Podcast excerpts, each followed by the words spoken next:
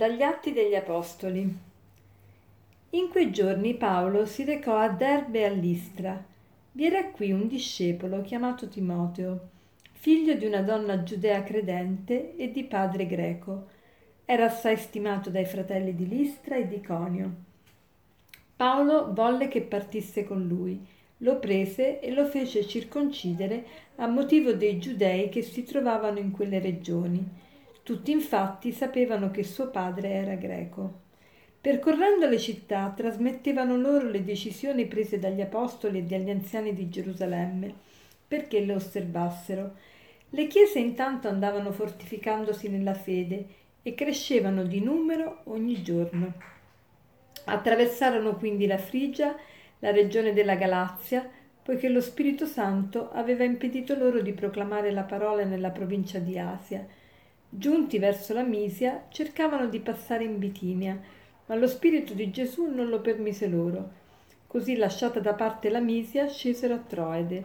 Durante la notte apparve a Paolo una visione. Era un macedone che lo supplicava. Vieni in Macedonia e aiutaci. Dopo che ebbe questa visione, subito cercammo di partire per la Macedonia, ritenendo che Dio ci avesse chiamati ad annunciare loro il Vangelo. Oggi vediamo i viaggi apostolici di Paolo e per la prima volta Paolo raggiunge l'Europa e lascia l'Asia, ma tutto questo non per sua iniziativa, ma è lo Spirito Santo che piano piano indica il cammino da seguire, chiude alcune strade e ne apre delle altre, un po' quello che diciamo noi, l'uomo propone e Dio dispone. Ma mi interessa adesso soffermarmi all'inizio di questa riflessione su quanto abbiamo letto circa il fatto che Paolo ehm, incontra, um, incontra Timoteo che un suo discepolo, diventerà suo discepolo diventerà uno dei più importanti dei suoi discepoli. E questo Timoteo chi era? Era figlio di una donna giudea credente e di padre greco. E però qui si dice che Paolo volle che partisse con lui, lo prese e lo fece circoncidere a motivo dei giudei che si trovavano in quelle regioni. Ma come mai Paolo fa circoncidere Timoteo? Avevano stabilito che non c'era più bisogno della circoncisione, cioè ai cristiani, ieri abbiamo detto nel concilio di Gerusalemme, ai cristiani non si richiede, per quelli che provengono dal paganesimo, di eh, farsi circoncidere. È vero, però Paolo sa che Timoteo non è solo figlio di un pagano, ma anche figlio di una donna ebrea. E ebre- quando sei figlio di madre ebrea, dovresti essere anche tu ebreo. Quindi lui preferisce farlo circoncidere per rispetto agli ebrei. Allora qui dobbiamo, dobbiamo fare una distinzione tra il, rispetto, il peccato di rispetto umano, che è quando io tradisco un comandamento di Dio per far contenti gli uomini, perché ho paura del giudizio degli uomini, e invece distinguere questo rispetto umano, che è un vero e proprio peccato, dalla sensibilità e delicatezza di venire invece incontro agli altri quando è possibile.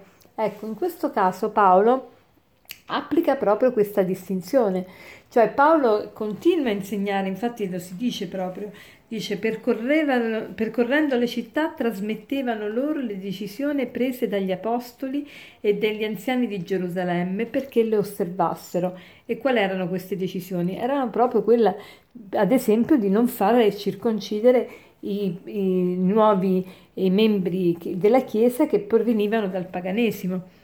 Quindi vedete, eh, Paolo cerca di fare questo, però per quanto riguarda Timoteo, lui ha un occhio di riguardo per il fatto che sua mamma è ebrea, vuole far rispettare a Timoteo la legge ebraica per, per, convenienza, ma non convenienza nel senso perché ha paura del giudizio altrui, ma per convenienza da un punto di vista di sensibilità. Che cos'è la sensibilità?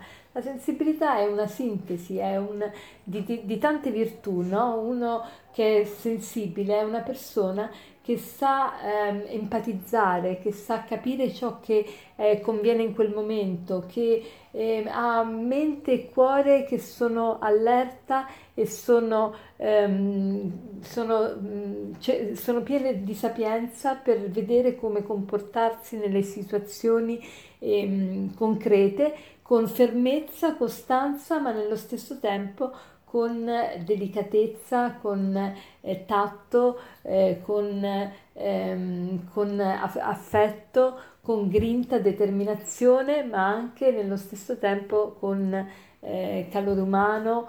E quindi vedete, insomma, San Paolo cerca di armo- mettere in armonia tutte le varie virtù, il corredo di virtù che dovremmo avere.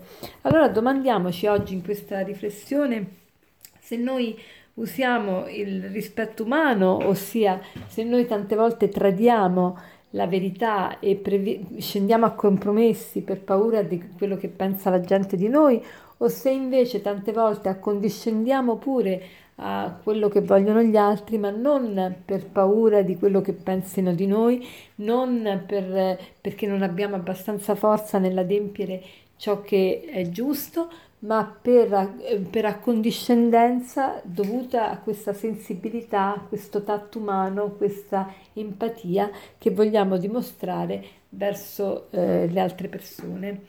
E, ehm, dunque, per concludere vorrei citarvi una, un aforisma che è collegato col pensiero iniziale che dicevo, che Paolo vuole, vuole evangelizzare un po' eh, alcune zone, ma gli viene impedito e lo Spirito Santo lo porta in Europa e gli, gli dice, eh, lo guida eh, dove magari lui ancora non osava andare.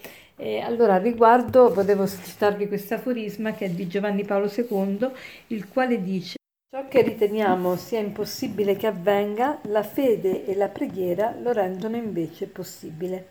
Buona giornata.